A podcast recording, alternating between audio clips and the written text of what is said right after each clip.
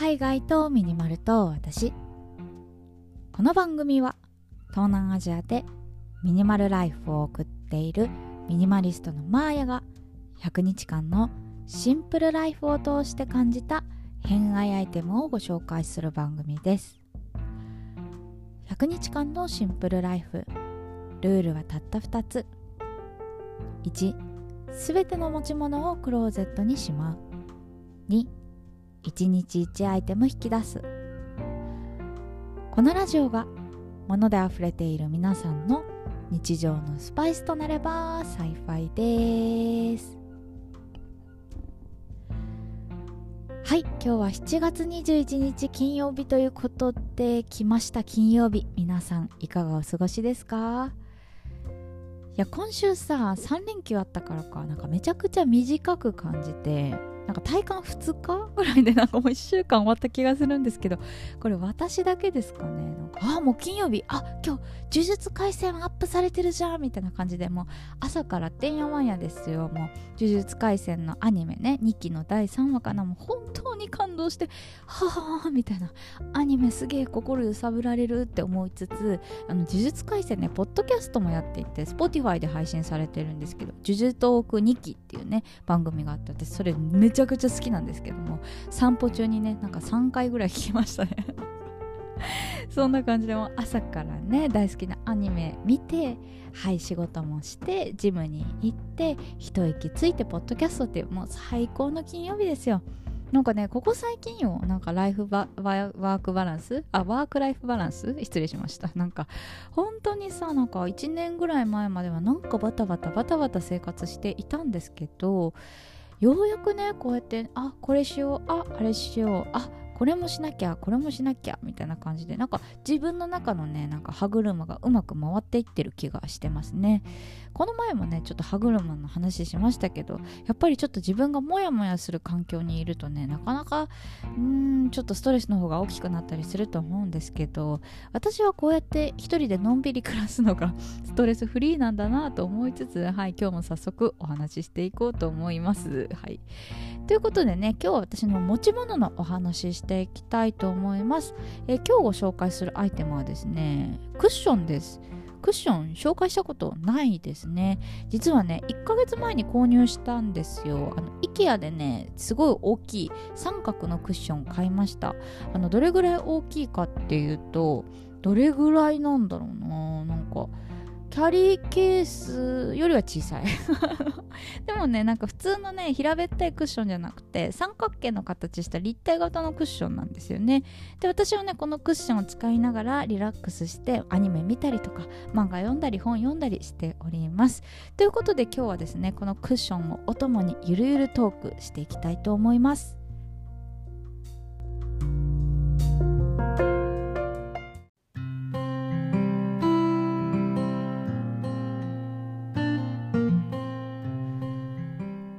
ご紹介するアイテムはクッションということでね。私のポッドキャストでもなかなか紹介してないんじゃないですかね。こういうインテリア関係っていうくくっていいのかしらクッションちょっとわかんないけど。私ねあの皆さんご存知の通りあの少ない持ち物で暮らしている手前あんまりねインテリア関係積極的に買いません、まあ、今もねあのちょっと家で仕事をしているということであのオフィスチェアを持っているんですけど持っているって言ってもこれレンタルしているもので自分で買ったものではないんですよ。なんかそんな感じでね、まあ、あと他の家具は全部あの備え付けのものだし特にこう自分で買う大きいもの必要みたいなのってないようにしているのですが今回ねちょっと IKEA のクッション買っちゃいましたよ。で IKEA のクッションあの普通クッションってそんなに大きくないでしょみたいな なんか平べったくて、まあ、丸か四角みたいなのがクッションって感じだと思うんですけど私が買った IKEA のクッションピラミッド型なんですよね。なんか名前が言いづらくてさエクルグマルクッションエクルグマルクッションね。ごめんなさい。なかなかちょっと発音が難しいんですけど。そうピラミッド型をしていてなんか本当にね三角形なんですよね。で私これね IKEA の店舗で見つけてあなんか可愛いと思って試したらめちゃくちゃね体にフィットしたんですよ。であこれはアニメのお供に最高だぞと思って あの迷わず買いましたね。で、まあ、どういうのかっていうと、まあ、ピラミッド型のクッションで、まあ、私が使っているようにあのセロモタレとしてねなんかこうベッドの上に置いてゴロンってするときさ結構さあの背中がうようよなんかちょっとムズムズするじゃないですか。そこにね刺さってくれるのがこのクッションですよ。なんか そんな感じで背もたれとして使ったり、まあ、ヘッドレストアームレストとしても使えるみたいです。一応概要欄にねリンク貼ってあるんで気になる方らちょっと見てください。本当にね面白い形してるんで。でそんな感じでね、まあ、クッションをお供にアニメ見るっていうのが私一日の中で一番幸せな時ですね。なんかこのさ幸せな時な今日はねゆるテーマでちょっとお話ししようと思ってるんですけど幸せな時ってどういう時ですかみたいなのってなかなかさ言語化できなかったりしませんか？でも私最近ね結構言葉にできるようになってきてこうやってねのんびりアニメを見るとかちょっとこの前ご紹介した LED ランタンあれを炊きながら本を読むとか、あ、焚くって言わないか LED を。つけながらね、はい、あの読書したりとか、まあ、あとは銭湯が好きでね。銭湯好きなんですよ。もう週に1回は行ってるんですけど、まあ、サウナじゃなくて銭湯が好きなんですよね。なんかそこなんか何回言うんだって感じだけど交換浴がさ私すごい好きでぬるいお湯と冷たいお湯のねあお湯じゃないか冷たい水か。水をねこう交互に入るっていう交換浴がたまらなく好きで。それをね週に1回は欠かさず行ってたりするんですけどとか朝入れるコーヒーとかねインスタントコーヒーでも最近美味しいよ。美味しい。もう本当にあれがあるだけで一日よっしゃ頑張ろうって思えたりする。なんかそんな感じでさ結構こう一日の中でやっぱ私幸せだなって思える瞬間っていくつかありますよね。でもさなんか結構仕事とのバランスが難しくてなかなかね仕事にさ比重を置いてしまうとそういうなんかちょっと自分があいいなって思うことなんか後回しにしがちだなーなんて思ったりします。まあ、各言う私もね、まあ、さっきお話しした通り1年ちょっと前とかね結構仕事がパツパツでなんかね吐きそうになりながら仕事してましたね。なんかフリーランスなんだから仕事を絞ればいいのにって思ったりするんですけど今の私だったら。なかなか断れなくて。まあ、その時は結構ね周りと比べてとか自分の不安みたいなのもあってやっぱフリーランスってなかなか成長しにくいじゃないですか。新しい刺激とかをもうどんどん求めていかないとずっとね現状維持のままで誰かの言葉か忘れましたけど現状維持は衰退とか言うじゃないですか。だからどんどん焦ってしまってねなんかいただいた仕事は断らずにとりあえずやってみるとかあの注文受けたら必ず「はい」って言うみたいな感じで結構頑張ってたんですよ。あの良くない頑張り方してたんですよね。で結果どうなったかっていうとやっぱりね自分の中でうまくこう消化しきれなくてちょっとね燃え尽き症候群じゃないけど何もできないみたいに思っちゃったんですよね。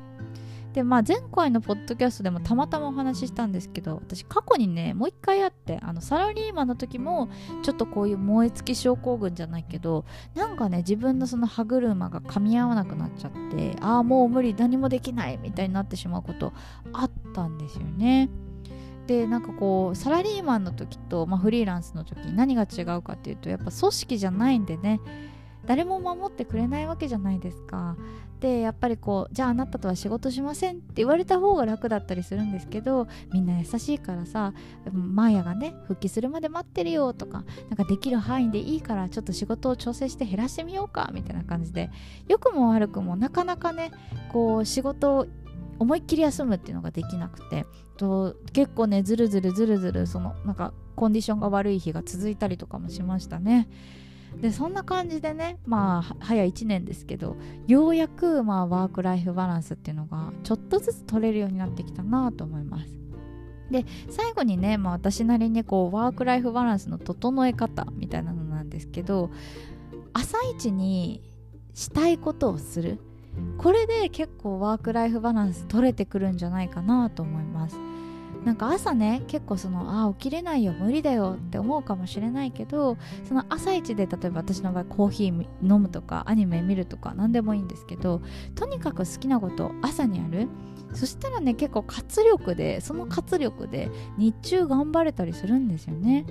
でそのそういうね、まあ、娯楽とかを夜後回しにしちゃうとどうしてもこう疲れた体でああなんかもう嫌だみたいな感じで結構ネガティブな状態で娯楽に入るんでなんかだらだら時間潰れちゃう感じするんですけどやっぱ朝って誰もでも元気じゃないですかまあメンタルもね一日の中で一番こうフレッシュな状態で元気なはずだしそういう時にやっぱやりたいことをやるってすごくねなんかこう自分の中でああ今日もいい一日だったって思える何かが作れると思うんですよね。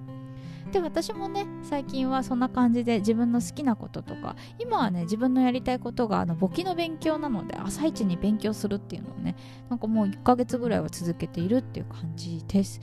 まあ、なかなかねそのこう仕事をねガラッと変えるとかは難しいかもしれないけどなんかこう1時間ちょっと早く起きてみて自分のやりたいことやってみるっていうのも一つありなんじゃないかななんて思います。ということで今日はですね、まあ、クッションの話全然しなかったけどまあいいか。ということで最後まで聞いていただいてありがとうございました。次は何を話そうかな。